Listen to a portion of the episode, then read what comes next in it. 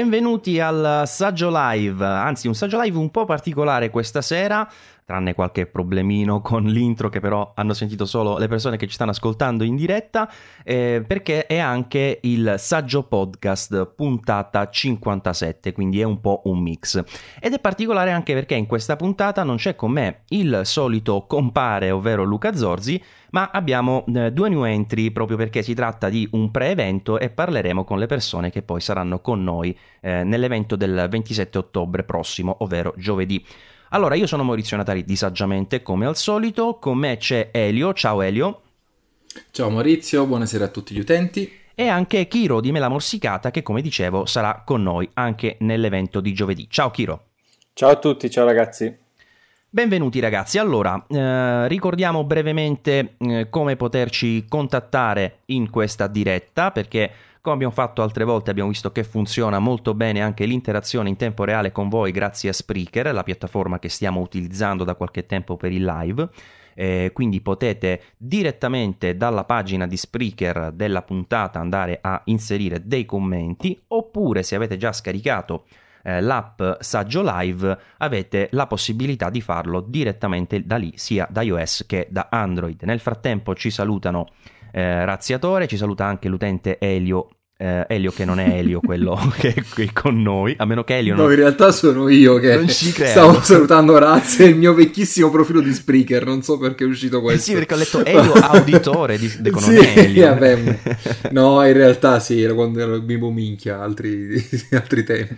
Ok, già cominciano a dirci che c'è l'audio basso eh, per te Kiro, eh, quindi vediamo se riesco ad aggiustarlo rapidamente, spostando un po' lo slide verso application, qui si fa tutto in tempo reale come da uh, rigore insomma nelle, nelle dirette. Eh, allora, dicevamo, questa puntata è destinata ad piccolo, un piccolo riepilogo prima della puntata ehm, della puntata, sì, de, del, eh, del keynote di giovedì. Eh, nel frattempo saluto anche, anche, Jacopo Reale che è qui su Spreaker, anche qui lui dice che ci sono un po' di problemucci come l'altra volta. Eh, ma veramente ragazzi questa storia non riesco a capirla perché veramente non se ne esce, abbiamo risolto l'altra volta, sto usando la stessa configurazione, ma evidentemente qualcosa non va. Vediamo con queste ultime modifiche che ho appena fatto, poi ci farete sapere se va tutto meglio. Allora, la taglio qui perché questa intro è stata confusa e sterminata e andiamo a parlare delle cose serie. Allora, la prima cosa sicuramente su cui mi vorrei soffermare è che per questo evento Apple ha scomodato un, uno slogan, chiamiamolo così, un payoff come volete, per l'invito che ha un certo peso hanno scritto Hello Again che ricorda uh, il primo Hello che fu per uh, il, il, Macintosh del 1984 ma ricorda anche l'Hello Again che usò nel 1998 uh, eh, lo stesso Steve Jobs per presentare l'iMac che poi è stato il primo prodotto insomma importante che ha riportato dopo il suo rientro in Apple. E poi eh, Kiro ci stavamo interrogando prima eh, con, con, Elio, siccome eh, ho letto da qualche parte che eh, ha usato mm, Steve Jobs lo stesso Hello Again anche nel 2008 per il MacBook Air, però non trovo riferimenti online. Tu di questa cosa hai qualche ricordo? Uh, no, onestamente no. A me ricorda più la canzone di Adele, veramente. Non... Vabbè, allora questa del 2008 diciamo che la lasciamo un po' in sospeso, non so se effettivamente ci sarebbe da, ri- da rivedersi tutto il keynote per vedere se mh, davvero è stato utilizzato questo stesso slogan, ma in tutti i casi, a maggior ragione se fosse stato utilizzato solo per Macintosh e iMac, viene da pensare che abbia un certo peso, come dicevo prima, questo slogan, se lo tiri fuori vuol dire che mi porti anche una, un prodotto, non dico che deve essere proprio completamente nuovo, anche se i precedenti lo furono, però un prodotto davvero rivoluzionario. Però si pensa che al momento, Elio, questo prodotto dovrebbe essere il MacBook Pro, giusto? Dovrebbe essere il MacBook Pro, c'è chi ha ipotizzato anche un restyling dell'iMac visto l'Hello Again, però sarà quasi sicuramente un MacBook Pro totalmente rivisto, ridisegnato, leggermente ridisegnato, nel senso comunque il form factor rimarrà più o meno sempre simile a quello odierno, molto più sottile, visto che dovrebbero essere poi adottate esclusivamente le connessioni USB-C o Thunderbolt 3 che hanno lo stesso identico connettore quindi oltre la, la Magic Toolbar, insomma, una, altre migliorie che sicuramente snoccioleremo adesso nel corso della chiacchierata.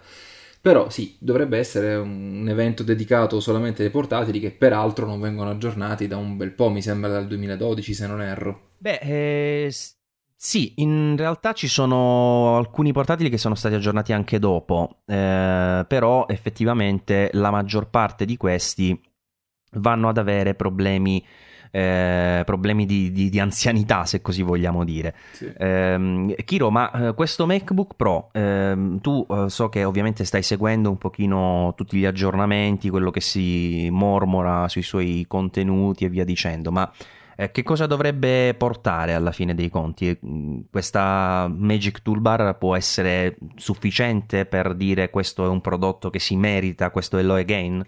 Mm, beh, la Magic Toolbar è sicuramente un passo avanti importante perché introduce la questione degli schermi OLED che è stata ufficialmente introdotta all'interno del mondo Apple con l'Apple Watch.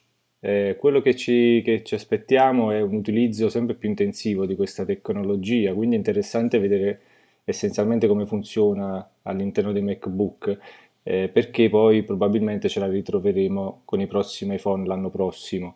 Eh, io mi aspetterei tra l'altro oltre alla Magic Toolbar di vedere anche finalmente il, l'introduzione del Touch ID all'interno dei MacBook.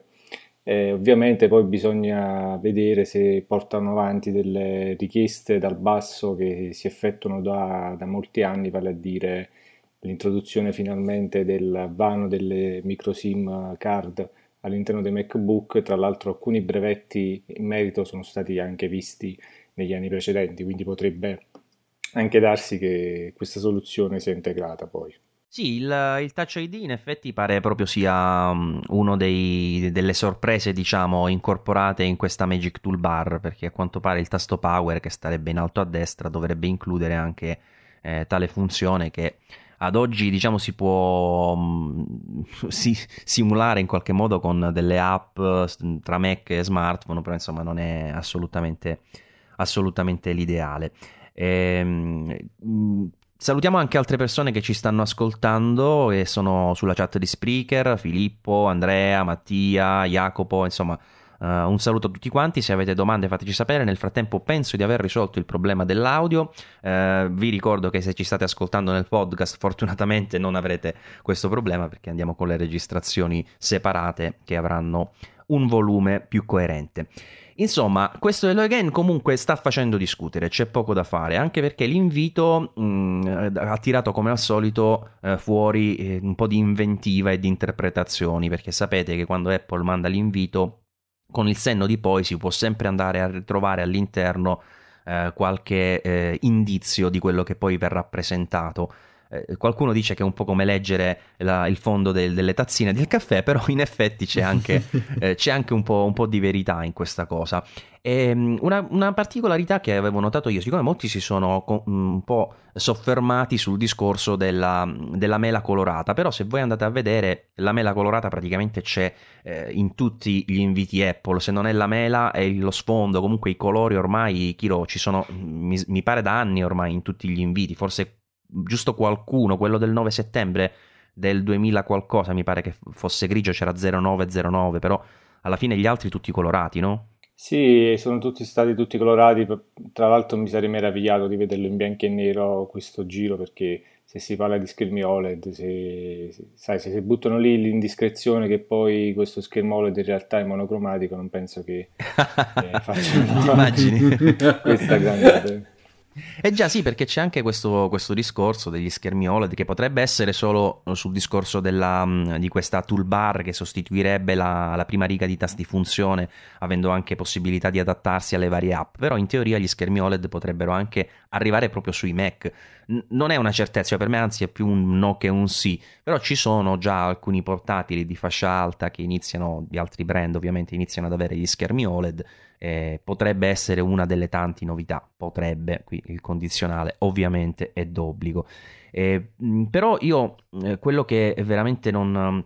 No, non mi torna di questo discorso è, eh, scusate se, se, lo ripeto ancora una volta, ma possibile che venga, ad utilizz- essere, a utilizzato questo slogan quando alla fine dei conti vanno soltanto a remixare o comunque a modificare qualcosina nel design di questo prodotto? Perché al massimo, mm, non so, forse introdurranno nuovi colori, sarà più sottile come diceva Elio, le USB-C, vabbè, tutto carino per carità, così come la Magic Toolbar, ma alla fine non è un nuovo computer. Possibile che eh, questa cosa l'abbiano un po' usata a sproposito o sono io che mi faccio troppe pippe? Scusatemi se uso questo termine. Elio, che ne pensi? Mm, non vorrei mai dire che il mio capo si faccia troppe pippe, perché di Dio, prima di ritrovarmi in mezzo a una strada. No, più che altro era, secondo me no, secondo me no. È, in realtà un MacBook del genere, per quanto ovviamente il form factor di un portatile, quello può rimanere, non è che possiamo farlo triangolare, comunque è un port- sarà effettivamente un portatile totalmente nuovo. Se ci pensi, la Magic Toolbar mi sembra che non esistano delle soluzioni simili anche in altri prodotti. Un'adozione completa e totale di USB-C mi sembra ancora non si sia vista perché i portatili che già hanno utilizzato USB-C e Thunderbolt 3 hanno sempre integrato comunque una piccola eh, porta USB-A, c'è sempre stata e, ehm, stessa cosa, dovessero introdurre degli schermi OLED o AMOLED, poi non so che, che cosa hanno in mente anche su questo punto di vista. Sicuramente sarà un, un ennesimo salto in avanti. E, ehm, e, comunque sarà, a mio avviso, un MacBook eh, Pro totalmente nuovo. Sempre se, voglio dire, Apple deciderà di mantenere la linea così come la conosciamo, divisa in MacBook, MacBook Air, e MacBook Pro. Esatto, torniamo a parlare anche di questo. Ehm, intanto Marco ci dice nel 2008 sulla chat di Spreaker non era Hello World Again, era questo. Guardate che c'è un link, clicco in tempo reale, vediamo che cos'è. Sì, there's something in the Ah, quello che dicevi tu prima allora Elio. Sì, mm, mm sì, sì, su, sì ma quella era sì. la tagline, sì, però pare che l'abbia detto durante il keynote. Uh, uh, insomma, Hello Again, pare che l'abbia proprio pronunciato lui a voce, quindi... Sì, Però bisogna rivederselo un attimo. Sì. È un po' complicato poi da, da risalire a questo, a questo, discorso. Nel frattempo salutiamo anche tutti gli altri nuovi ascoltatori che ci stanno scrivendo in chat. E mh, mm, sì, Elio, giustamente tu dici come potrebbe cambiare la linea. Vabbè, diciamo che mantengono questo... Uh, questo MacBook Pro con questo nome, quindi diciamo lo stesso prodotto se vogliamo, ma comunque con un aggiornamento molto consistente in termini sia di design che di contenuti.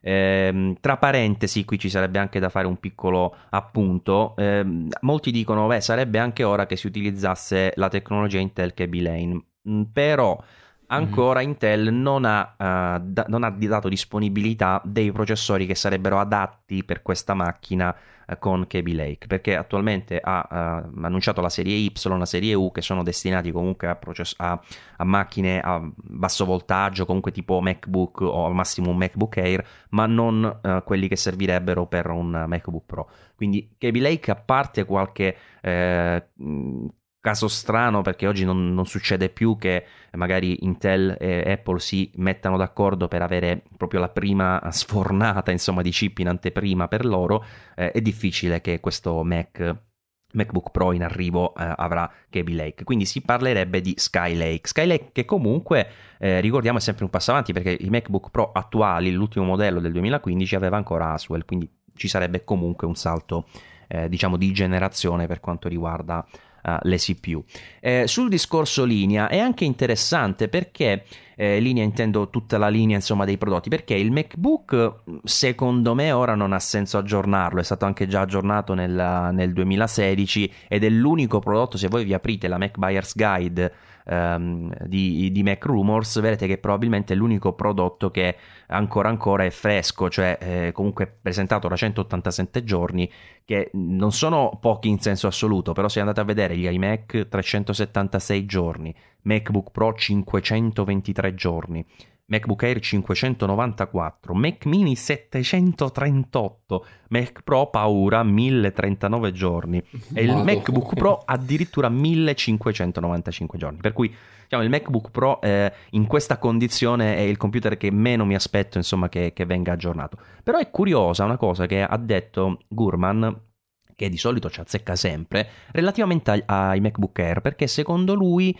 dovrebbe il 13 pollici subire un aggiornamento del, della, della, CPU o comunque aggiornamenti minori all'hardware, eh, ricevere anche in omaggio, diciamo così, la USB-C e al tempo stesso probabilmente dovrebbe uscire di listino il MacBook Air da 11 pollici, quindi rimanere solo il 13 pollici. A me sta cosa sa molto strana, Kiro. Eh, però al tempo stesso mi sono ricordato una cosa, che noi sul sito Apple possiamo oggi, anche se siamo un po' pazzi, acquistare anche un MacBook Pro 13 pollici non retina del 2012 a 1249 euro.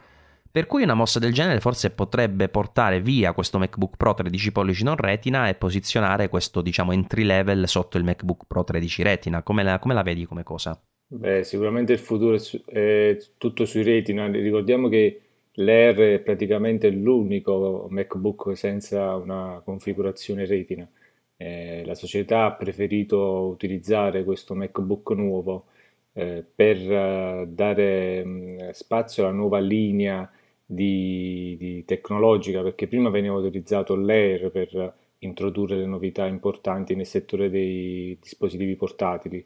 Eh, ricordiamo tra tutti la scomparsa del lettore dei DVD che eh, è sparito per la prima volta proprio con l'Air. Eh, ricordiamo anche la presentazione dell'Air, dove c'era ancora Steve Jobs che estrasse questo dispositivo, questo computer da un, una busta per la spedizione, dimostrò come poteva essere importante avere un computer portatile dalle dimensioni piccolissime, che poi infatti il design è stato copiato da tutta la concorrenza.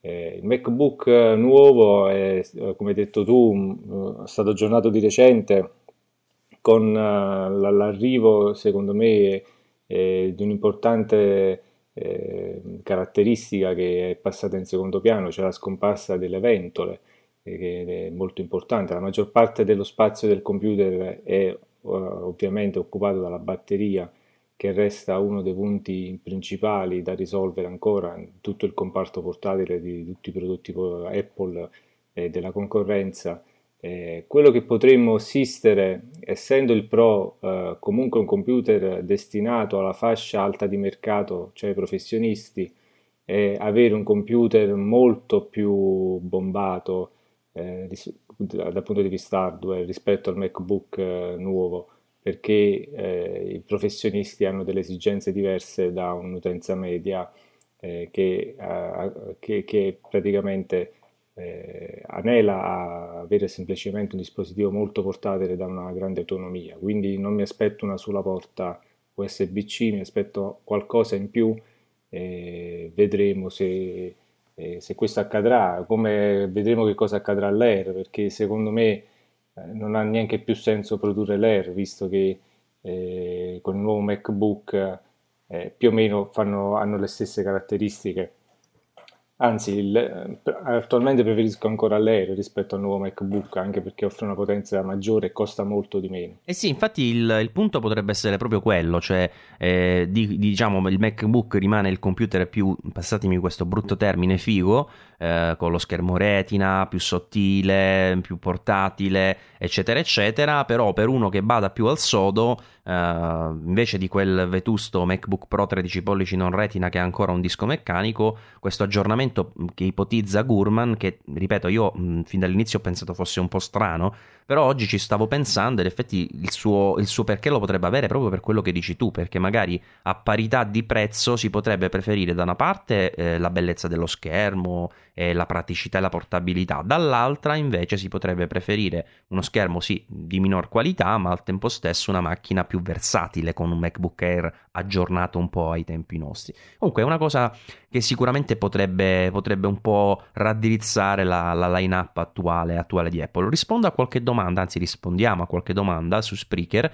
Eh, Mattia Gardazzi ci dice speriamo che lo stesso upgrade di memoria degli ultimi iPhone sia utilizzato anche sui nuovi MacBook, quindi lui intende un raddoppio di memoria. Qui eh, mi sembra difficile perché i MacBook, per esempio, allora, se parliamo dei MacBook così come hai scritto, quindi quelli che non sono secondo noi oggetto di un possi- possibile aggiornamento in questo, in questo, evento, questi hanno già una, un bel parco diciamo, di, di, di, di, SSD perché il, minimo è 256, poi si passa a 512 o, o parte da 512 del tutto, ora se mi, mi, viene il dubbio, ma il MacBook mi pare che comunque... Controllo, eh, controllo subito. Il MacBook sì, mi, mi pare che, che, parta già con uh, un taglio di, memoria, eh, parlo quindi di memoria di archiviazione, insomma di SSD, eh, abbastanza decente, insomma, sono sì 256 GB per la base e 512 sì. quello un po' superiore. Per... Ecco, ehm, sul MacBook Pro eh, probabilmente sì, si potrebbe anche azzardare una mossa del genere perché il MacBook Pro, per esempio il 500 il mm, scusate, il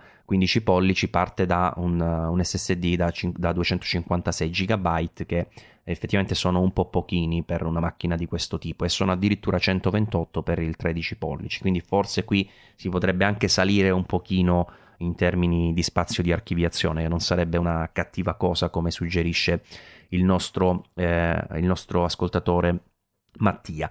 Eh, invece Luca eh, ci dice una domanda, sto guardando per i TV OLED leggendo quella, oddio aspetta che questa tecnologia degli OLED adesso se, eh, se stai parlando di TV è un po' eh, fuori fase rispetto a quello di, di, cui stiamo parlando in questo momento. Comunque eh, dici che ha una durata inferiore ai LED nell'ordine di... Mm, sì, ci sono delle piccole differenze, però poi devi vedere anche le tecnologie adoperate, perché mm, ci sono uh, LED, OLED, ma uh, non sono tutti uguali, i pannelli poi possono essere differenti, quindi su questo magari non andiamo ad approfondire.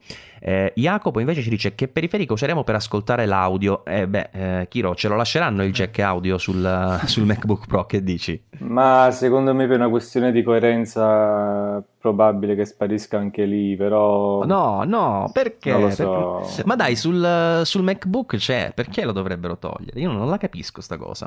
Allora, se non lo tolgono è perché allora viene confermata la teoria per la quale il, l'iPhone l'ha persa semplicemente per eh, diventare resistente all'acqua, perché altrimenti non si spiega, perché se è una questione di spazio eh, non regge più la cosa. Eh, non so, che, che, che fastidio... La, c'è un, un fattore che però per esempio adesso deve essere risolto. Il fatto che gli AirPods eh, che sono presenti nelle confezioni degli iPhone 7, che hanno l'uscita Lightning, non possono essere utilizzati nei MacBook. Vero, e, sì. E quindi non lo so, cioè vorrei azzardare che, che arrivi la porta Lightning nei MacBook, ma lo so. difficile, no, sì, però... No, difficile. Cioè, è più probabile sì. che facciano la pazzia di fare un'altra versione delle, delle AirPods con uh, il, la USB-C, ti immagini? Potrebbe, potrebbe anche darsi. Beh, Oppure fanno un adattatore così... Lightning USB-C e via, USB-C. via così. però così sarebbe veramente da, da, da, uscire pazzi, perché in fin dei conti avresti le, le, light, le AirPods con uh, Lightning, quelle col jack e quelle con l'USB-C, cioè quando vai a comprare un nuovo modello se non sei molto ferrato rischi di comprare chissà una cosa che potrebbe non servire. No, più che altro de- denota una confusione sai. di mm. base, Elio, no? Cioè, voglio dire... Sì, non, manca proprio coerenza in questo caso da parte della società, eh. Perché comunque se devono seguire una strada la, la, devono seguire fino in fondo, come hanno sempre fatto del resto, non, non abbiamo mai assistito a ibridazioni del genere. Quindi secondo me o pass- faranno passare tutto da USB-C o in fin dei conti un jack audio ci sarà comunque, anche perché vista la fascia a cui è destinato un MacBook Pro non vedo perché debbano levarlo. Poi infatti Luca, um, Luca Bertagnoli va proprio in questa direzione che ipotizzi tu, cioè dice ma perché a questo punto la USB-C non la mettono anche su iPhone e iPad? Eh, però qui io devo dire sono... Allora, in, te- in linea teorica mi, sembra, mi, sembrerebbe una scelta logica, anche perché ricordiamo che Apple ha partecipato, a, o almeno così si dice, addirittura pare che l'abbia progettata lei l'USB-C, o comunque abbia dato lei direttive per farlo. Eh, quindi eh, sicuramente la, la, porta sarebbe adatta, diciamo, a sopportare un po' questo tipo di, di, di, di, mm, come dire, di diffusione un po' su tutta la linea di prodotti, così come sta avvenendo anche un po' più lentamente per carità, ma sta avvenendo anche eh, per i produttori terzi, diciamo, per altri produttori. Eh, però non lo so, mm, la Lightning ora non ricordo quanti anni fa um, fu presentata, però non sarebbe... Con l'iPhone 5 se non erro. E di che, quanti anni parliamo? Quindi? Uh, parliamo quindi 7, 4 anni fa. 6, 4 anni fa. 4 anni fa. Eh, Kiro, non ti sembra un po' pochino per abbandonare la Lightning e tutto quello che deriva da questa di accessori, di, uh, di programma made for iPhone e via dicendo? Ma io l'avrei abbandonata già dal 5 la volta Lightning, se fosse stato per me, perché capisco che il connettore 32 pin era enorme, però a questo punto si poteva utilizzare benissimo appunto la porta USB che è uno standard aperto e la USB-C come hanno fatto tra l'altro anche altri produttori di smartphone. Eh, Vabbè, nel punto... tempo dell'iPhone 5 non c'era la USB-C però. Eh. Sì, ma se Apple voleva, siccome già ci stava lavorando, poteva anche farlo. E, ehm, a questo punto viene da, da, comprendere la strategia per la quale poi bisogna fare il ricambio di accessori e quindi eh, alimentare il mercato dei dispositivi prodotti da terzi, la, la, tutta la certificazione made for iPhone, eccetera, perché la, eh, la, porta, la porta, Lightning nasce a, appunto per questo, non, non, non credo che sia stato fatto un discorso semplicemente di spazio per recuperare spazio eh, non lo so, abbandonarla di nuovo dopo quattro anni e ripassare di nuovo un nuovo standard per poi dover riacquistare tutti gli accessori lo vedo un po' eccessivo. Sì, il, questo è il problema secondo me. Eh, se Apple passasse a USB-C ci sarebbe, eh, come al solito, una gran parte di persone a dire vabbè ma Uh, questo significa che io ho speso un sacco di soldi per i miei accessori Lightning, non parlo dei cavi ovviamente, e adesso me li fate buttare ancora dopo che avevo buttato quelli del dock 30 pin e via dicendo.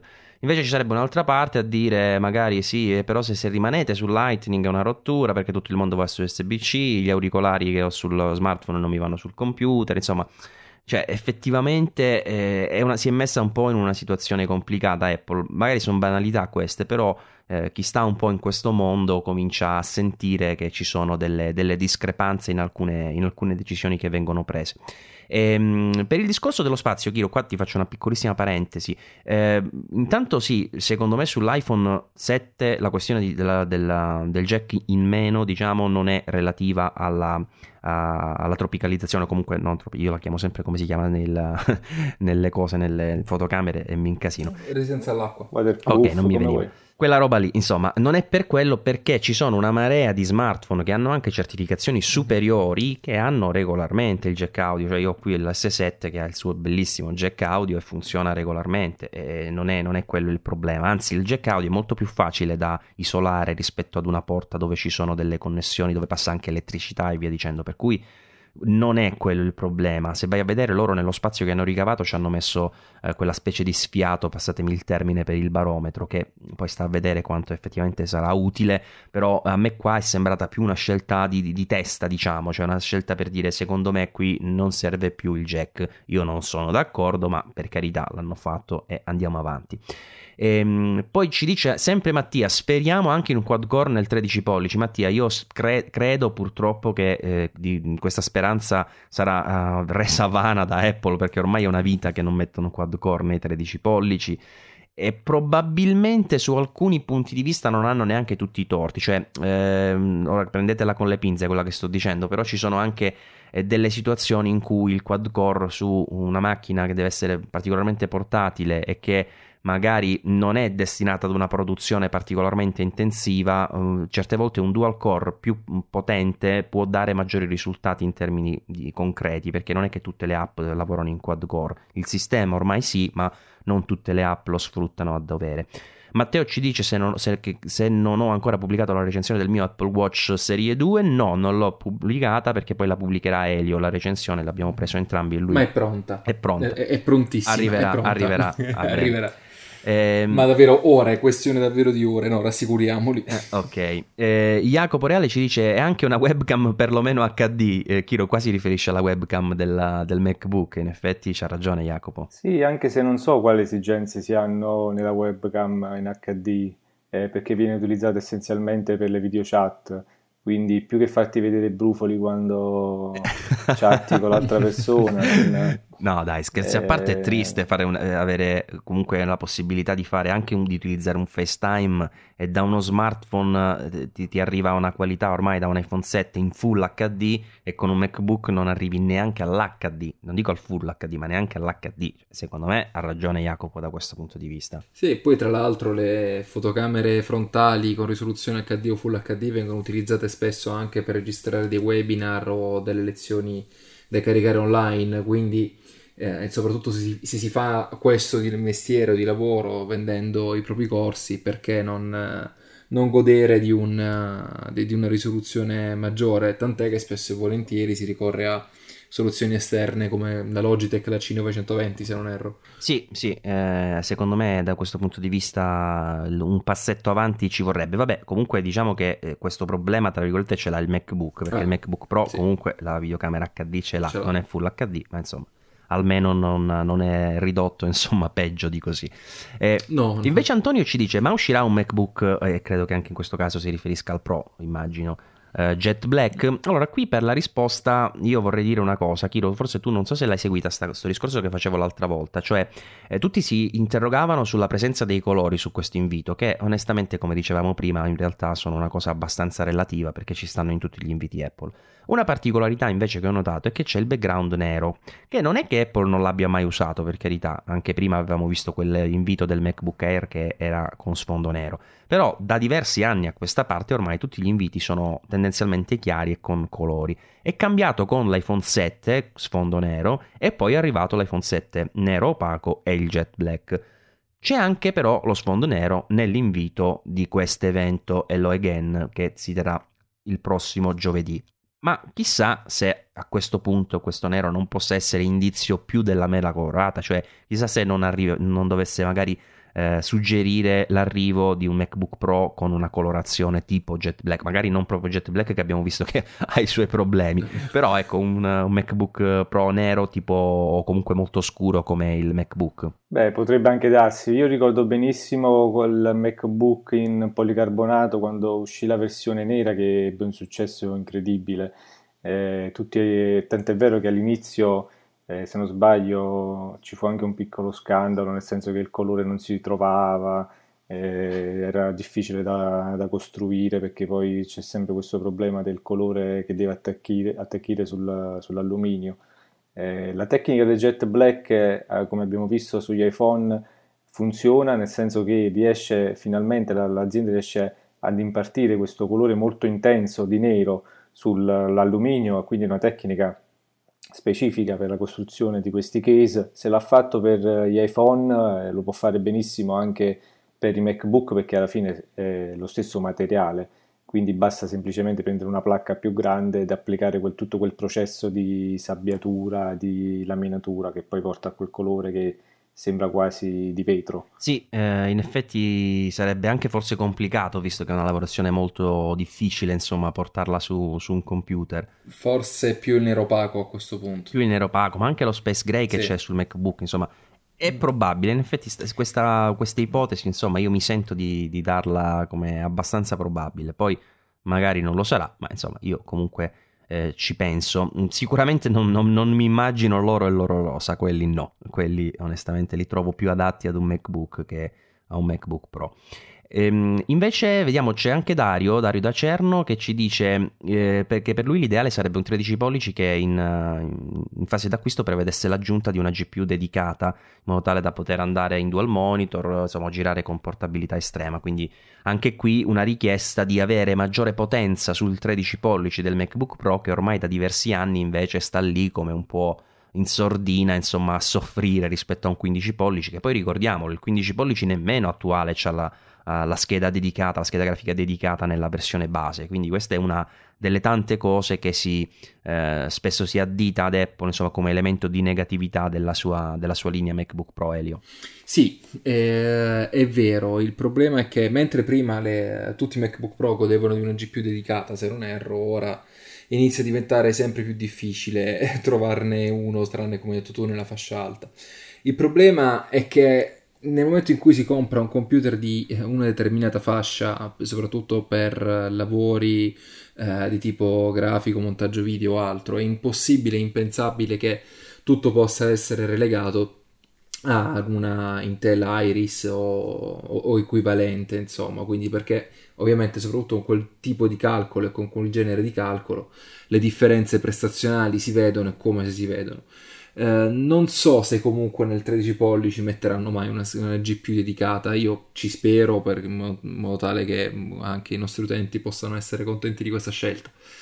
Però la vedo un po', un po', difficile perché Apple ormai abbiamo capito che più è grande e più è costosa la macchina, più inizia a caricare di, di, di funzioni aggiuntive, di, di, hardware aggiuntivo. Basti pensare senza andare lontano la differenza fra l'iPhone 7 e il 7 Plus, dove 7 Plus vuoi per il monitor più grande, vuoi per altre problematiche, ma la RAM è diventata da 3 GB e non è più da 2. E anche la doppia fotocamera, giustamente. Quindi. Anche la doppia fotocamera. Eh, volevo rispondere anche a Giovanni Filippini che dice: Pensate che Apple possa includere l'autenticazione con Touch ID sui nuovi Mac per Apple Pay anziché usare iPhone e Apple Watch, magari per spingerne l'adozione anche se non si possiede un iPhone o un Apple Watch? Allora, qui eh, io vorrei rispondere su una parte. Vabbè, sicuramente abbiamo detto che il Touch ID, o almeno più che sicuramente i rumor dicono che dovrebbe essere integrato nella nuova touch bar in corrispondenza del tasto home.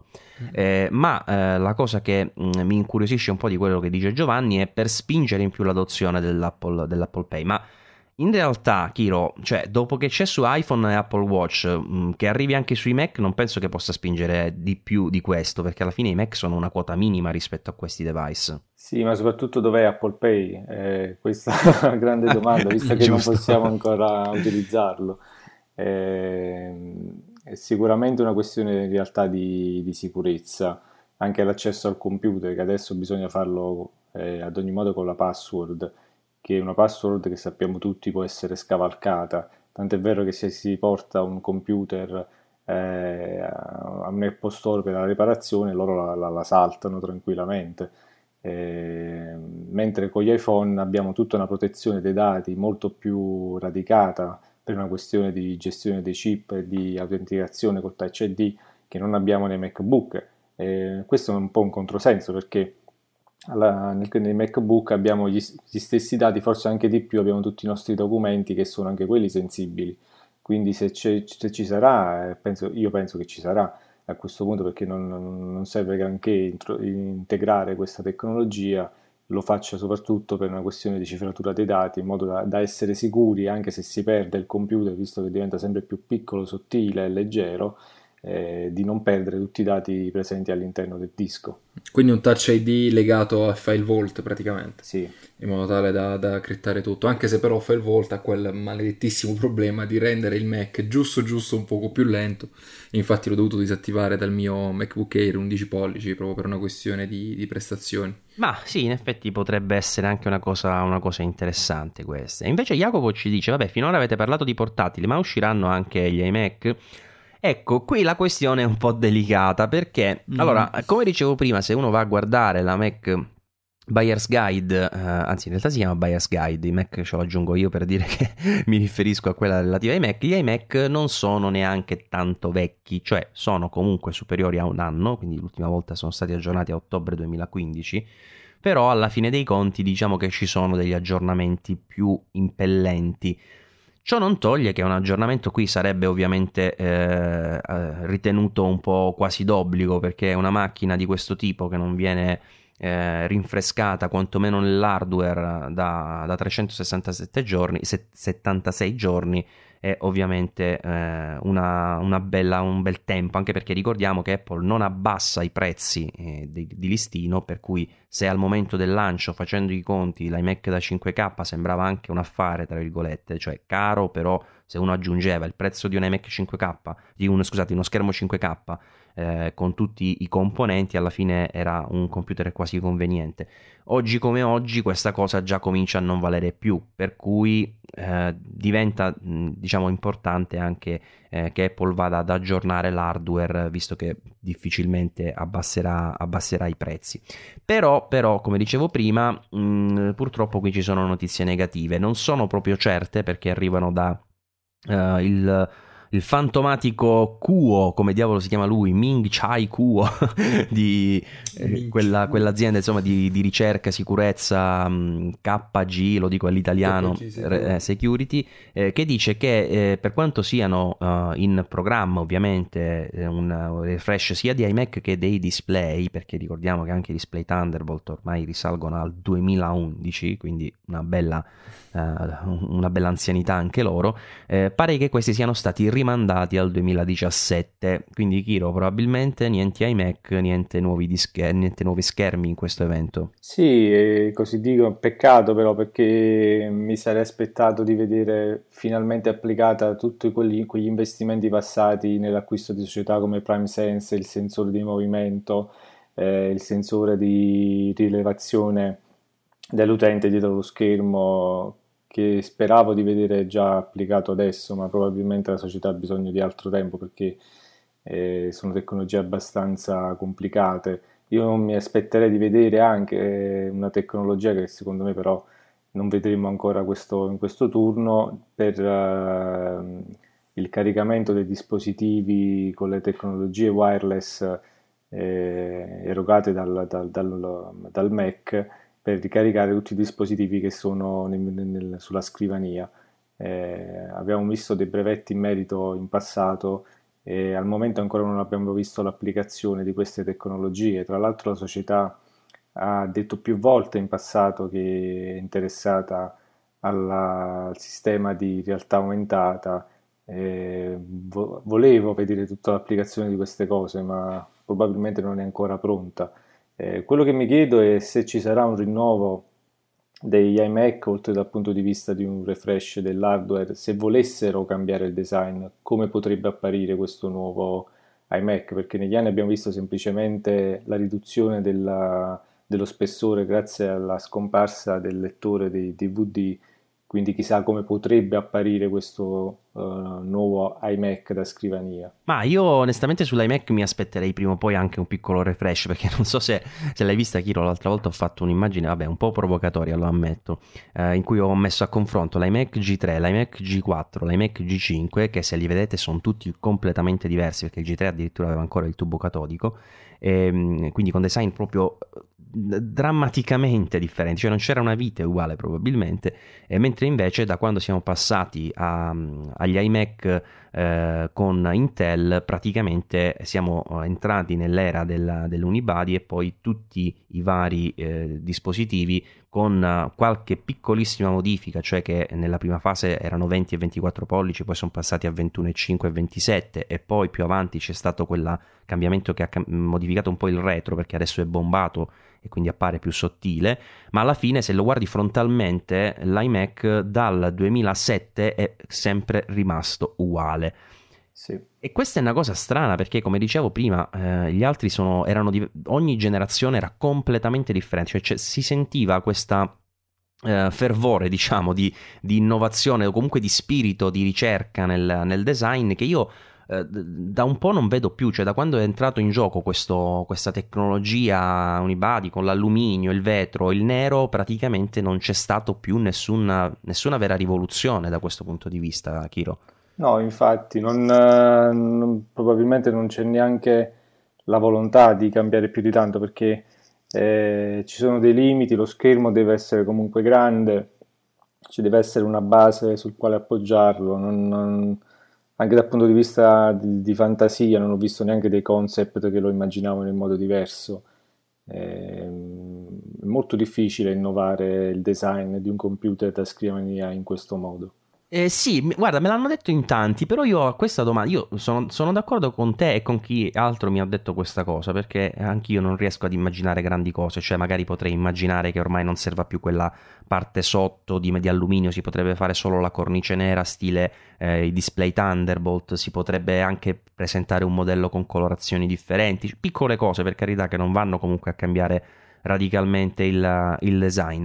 Però d'altro canto mi chiedo, ok, noi non riusciamo ad immaginare qualcosa di diverso, ma probabilmente non, non, saremmo riusciti ad immaginarla neanche quando fu presentato il G3, il G4 e quando fu presentato il G5, cioè eh, quelle eh, innovazioni insomma così eh, diverse, quei computer così particolari, eh, la particolarità fu proprio che Apple riuscì a pensarli, diciamo Ive, anche se molti sostengono che forse è stato più Jobs, eh, mentre invece eh, le altre persone, gli altri produttori no, per cui il fatto che noi non riusciamo ad immaginare qualcosa di diverso di per sé non mi stupisce, vorrei, stu- vorrei essere stupito però, non so se, se mi segui. Sì. Beh, basta costruire il computer che si preme un tasto e lo schermo appare lievitando nell'aria, no? Come ci, vabbè, ci, si attende, ci, si attende, da anni nell'iPhone con tutti quei video di olografia, eccetera. L'unica innovazione sarà, potrebbe essere quella, ma è scientificamente impossibile al momento. Ma, ma vediamo, vediamo. A, me, a, me non, a me piacerebbe un aggiornamento, ma come abbiamo detto prima, a quanto pare potrebbe questo iMac, così come i display, tardare ancora. Però c'è anche il Mac mini e il Mac mini, mm, poverino, sta lì eh, non aggiornato da 738 giorni eh, e chissà, chissà che fine farà sto Mac mini. Questo è il computer più strano in casa Apple perché ci sono stati diversi anni in cui sembrava morto e poi magari eh, risorge in maniera completamente diversa con un nuovo design quando meno te l'aspetti. Eh, Elio, tu che ne pensi? Potrebbe essere un buon momento per rigenerarlo sto Mac mini o rimarrà lì a fare la muffa? Guarda, se riescono a dare di nuovo eh, quella magia, chiamiamolo così, che aveva il penultimo Mac mini, che di fatto era una macchina potentissima, upgradabile, si poteva fare qualsiasi cosa con quel, con quel, computer, secondo me potrebbe avere ancora un poco più di futuro perché mm, mi sembra che proprio la penultima generazione avesse anche un prezzo parecchio abbordabile, tant'è che alcuni amici eh, miei carissimi lo utilizzano ancora o a mo' di server o um, a mo' di, di macchina per uh, post produzioni veloci o modifica il volo delle, delle, fotografie. È sempre stato un Mac che è nato sotto una cattiva stella perché Jobs non l'aveva mai voluto, gli era stato un po' imposto dal consiglio di amministrazione come macchina entry level.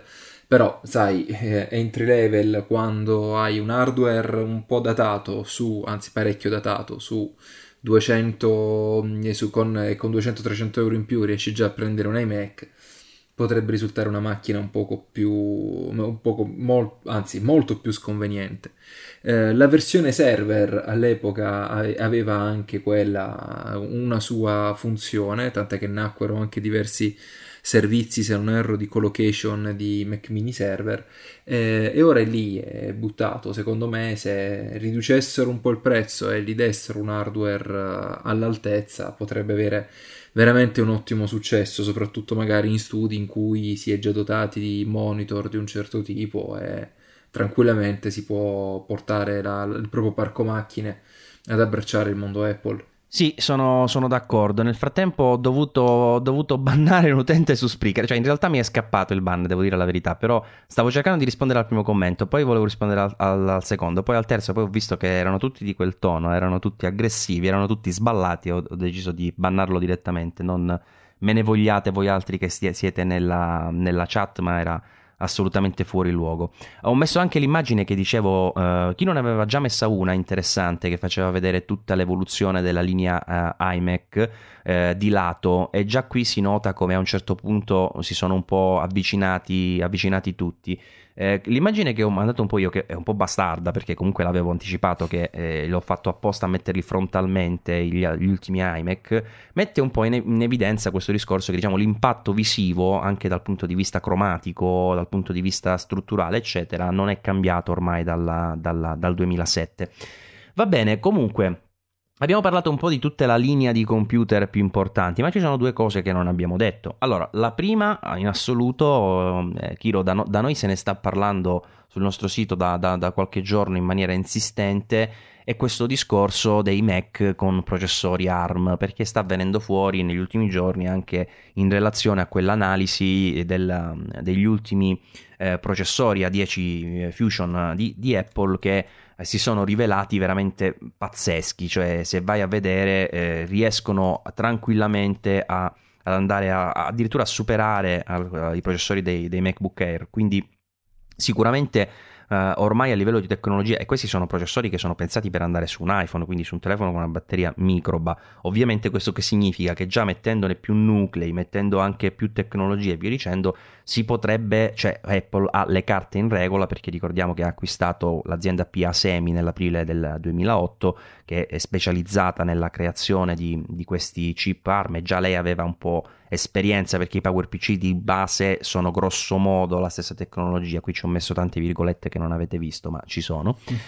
E, ehm, e, quindi questo discorso dei MacBook che potrebbero uh, iniziare a uh, diciamo a veicolare un nuovo passaggio dei computer Apple avanti e indietro, prima da PowerPC a, a per 86 e adesso di nuovo su una uh, su CPU eh, diverse diciamo dal, dal, resto del mercato con, uh, con le ARM.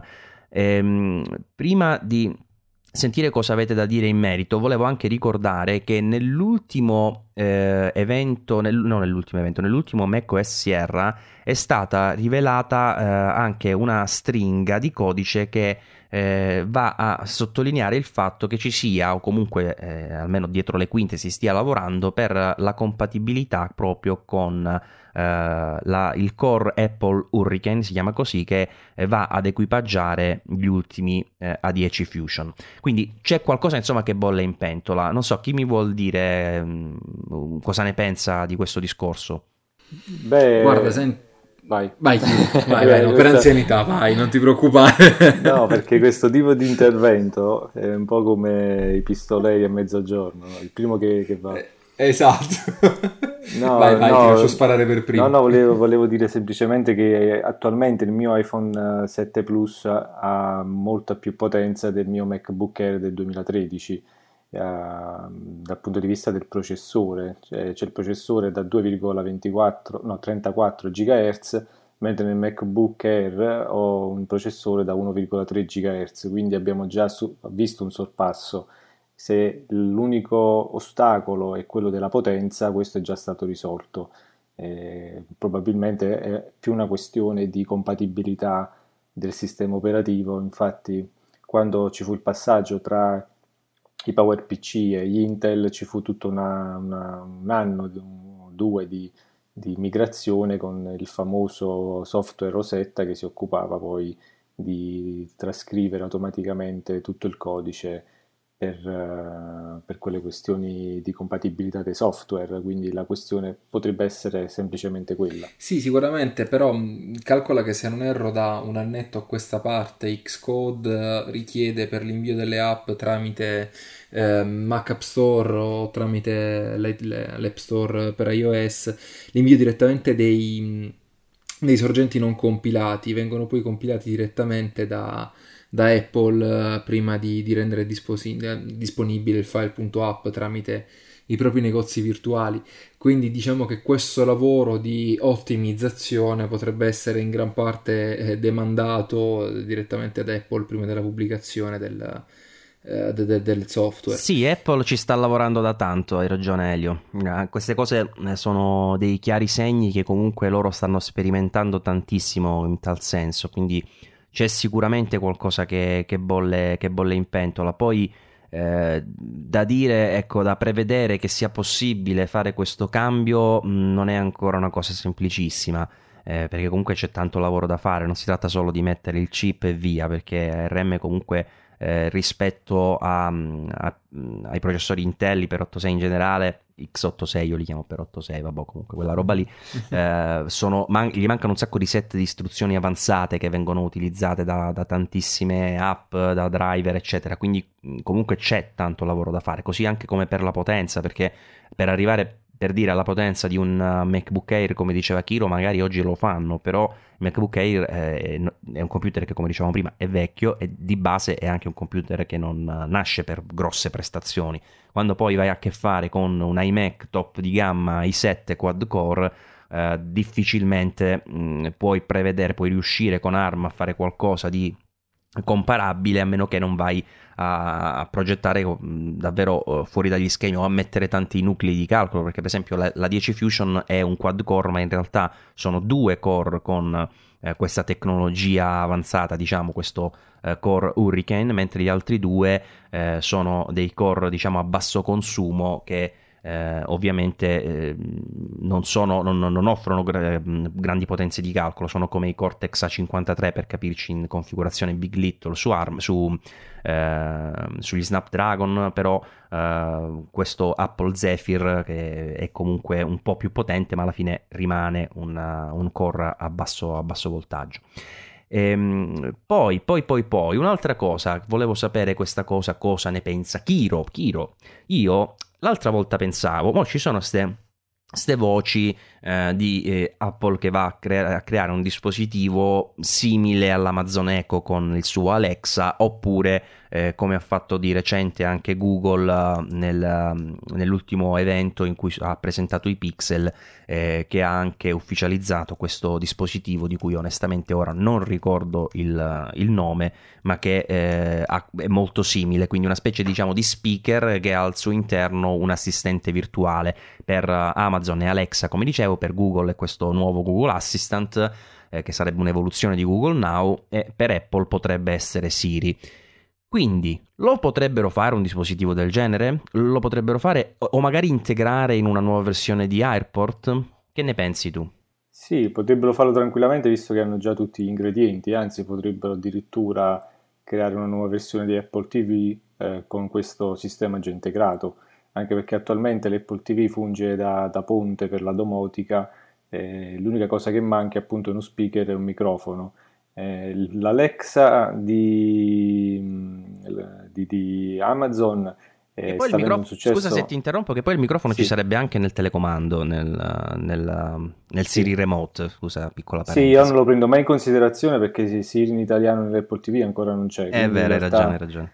Non, non, non, lo utilizzo mai sotto quel senso. Uh, ho un Apple TV di quarta generazione, ma non, uh, non posso sfruttarla appieno. Eh, per quanto riguarda l'Alexa, quindi l'Amazon Echo, sta avendo un successo enorme, probabilmente neanche loro si aspettavano tutto questo successo negli Stati Uniti. Funziona molto bene anche perché consente di, di fare acquisti con la voce, di gestire la libreria musicale, di fare domande.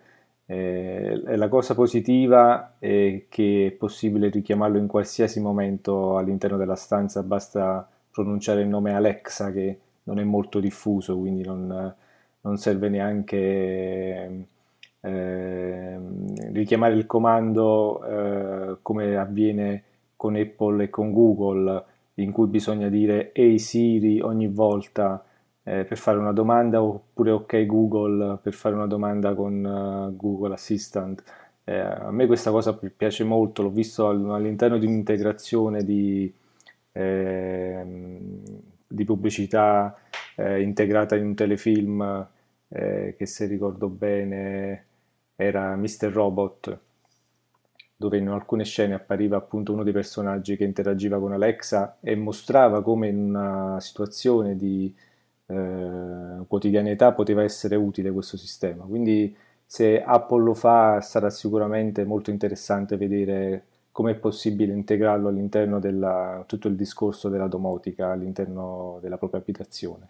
È vero, è vero, potrebbe essere una, una, strada, una strada anche quella. E per quanto riguarda Elio, queste AirPods, potrebbe essere il buon, buon momento anche per annunciare finalmente la disponibilità all'acquisto?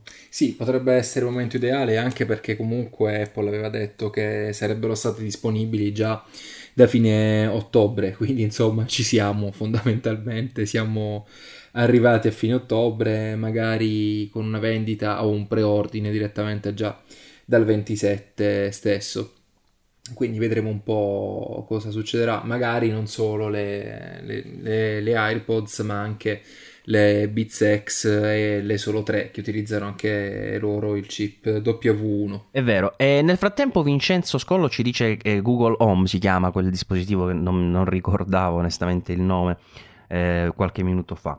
E, ehm, nel frattempo invece un altro utente di cui però non ricordo il nome perché mi sta scrivendo su uh, Telegram, tra l'altro uh, tra le varie cose che ho dimenticato per l'apertura in cui avevamo avuto un po' di difficoltà con, um, con l'audio, eh, era proprio il numero per messaggiarci anche su Telegram e Whatsapp, vabbè lo ricorderemo poi ormai nella, nella, prossima, nella prossima diretta.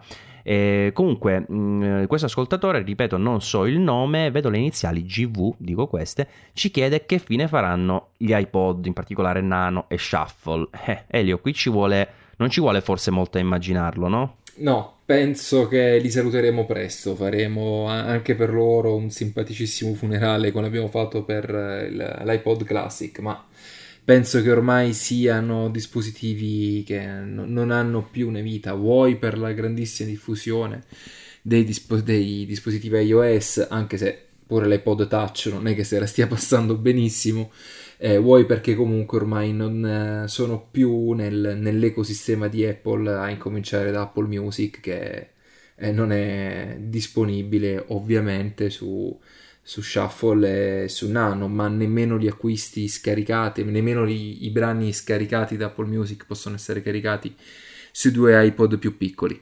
Quindi, insomma, niente, li saluteremo presto. E che poi, Kiro, alla fine, oggi come oggi, uno può ascoltare eh, musica anche con un Apple Watch volendo, no? Quindi eh, se hai, certo, non è come avere un iPod perché ovviamente anche i costi sono diversi rispetto a uno shuffle per capirci, però probabilmente per quel tipo insomma, di musica in movimento Apple ormai ha questo tipo di prodotti, però forse potrebbero fare eh, un dispositivo invece che vada a ripescare un po' eh, la vecchia gloria del classic, cioè eh, non vorrei dire una cosa anacronistica, eh, però secondo me c'è una nicchia, ed è una nicchia, lo so, eh, di utenti che eh, fa ancora uso di musica liquida, però musica liquida di alta qualità.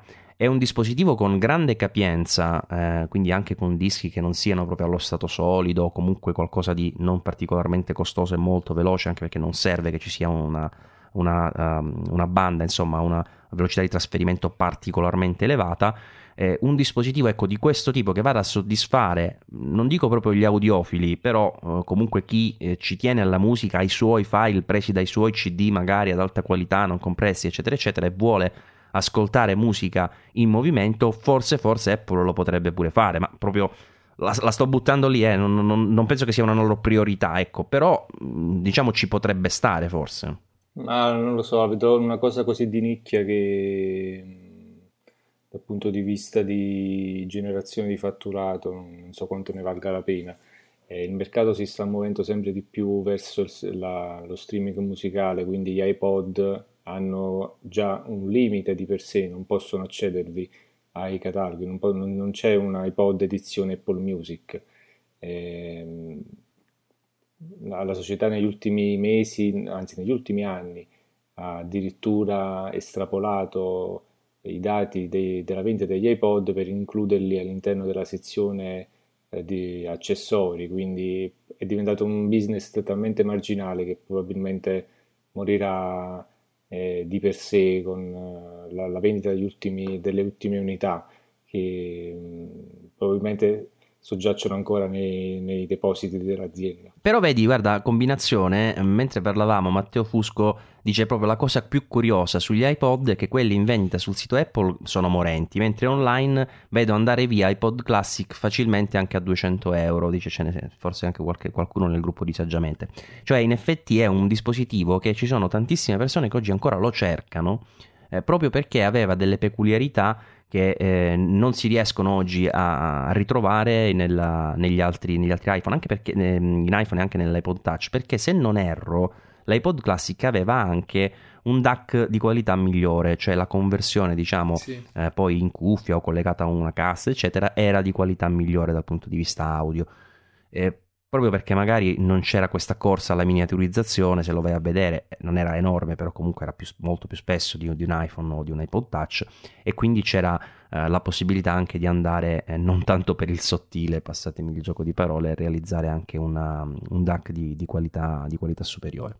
Secondo me lo potrebbero sì, fare. Sì, ma è, sempre una questione di nicchia, no? Di, di persone. Sì, cioè, sì, non, non, ci sono milioni di persone che vanno alla ricerca dell'iPod Classic, c'è sempre una piccola nicchia e quindi. No, per carità, eh... è vero, è vero. Però se vai a vedere è una nicchia anche, che ne so, il Mac Pro, se vai a vedere quanti ne vendono, anzi probabilmente è, forse sarebbe più nicchia di un iPod Classic, no? Perché alla fine la musica è più, diciamo, gettonata o comunque eh, se vogliamo più utilizzata rispetto alle capacità e potenzialità di un Mac Pro per non parlare anche dei prezzi che ne conseguono.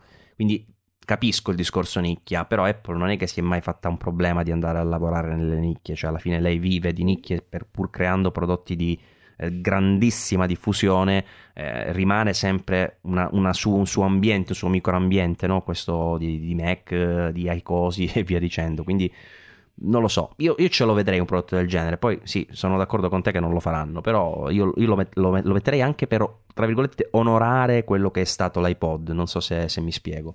Sì, un'edizione sì. magari speciale. Esatto. Sì, anche con, con SSD al posto del, del disco meccanico, però insomma si potrebbe fare tranquillamente. E da buttarla lì e dire, beh, questa è, sì, questo è, è l'iPod volete. eterno, cioè nel senso non c'è bisogno, bisogno esatto. più di aggiornarlo e via dicendo, sarà questo, se lo volete lo comprate. Cioè destinato sì, cioè, all'audio. Apple potrebbe fare qualsiasi cosa, io ricordo addirittura l'iPod edizione speciale HP, oppure l'edizione speciale U, uh, U2, eh, che nacquero all'epoca, cioè erano comunque eh, prodotti di nicchia, quindi eh, iPod dedicati ai fan degli U2, gli, gli, iPod nati con il canale di vendita di HP e così via. Eh, bisogna sempre andare a vedere la profittabilità del progetto. Se devono costruire un, un iPod e poi ne vendono poche migliaia, ovviamente non vale, il gioco non vale la candela. Eh sì, da quel punto di vista sicuramente non sarebbe una gallina dal, dalle uova d'oro, quello non c'è dubbio. Va bene, allora ragazzi, io direi che quello che dovevamo dire in, questo, in questa serata pre-evento l'abbiamo detto. Non mi sembra di aver dimenticato niente, sicuramente non con Elio perché avevamo già un pochino parlicchiato prima di andare in diretta e avevamo messo giù una specie di micro scaletta di alcune cose che si potevano insomma affrontare. Invece con Kiro ci siamo beccati proprio all'ultimo momento, quindi Kiro se hai qualcos'altro da, da aggiungere eh, ti, ti ascoltiamo. No, l'unica cosa che da aggiungere, non dimenticate che il 27 c'è la diretta, quindi dovete seguirci poi lì. Eh, tra due giorni invece c'è la, i dati trimestrali, il quarto trimestre mm. dell'anno e sarà interessante anche lì vedere un po' di dati su, sull'andamento dell'azienda. È vero, anche quello è una cosa interessante. E nel frattempo Antonio ci dice, Tim Cook sugli iPod disse, qui c'è un quote interessante, non abbiamo più trovato le componenti in nessun luogo della Terra. Non ho brandito l'ascia dicendo chi posso uccidere oggi, riferendosi immagino proprio all'iPod. Il lavoro ingegneristico era impressionante, il numero degli acquirenti davvero ridotto e sembrato vi fossero delle alternative ragionevoli. E con questa frase direi che possiamo chiudere. Un saluto da Maurizio Natali. Un saluto da Elio. E un saluto da Chiro. Ci vediamo giovedì. Ciao ragazzi. Ciao a tutti. Ciao ciao.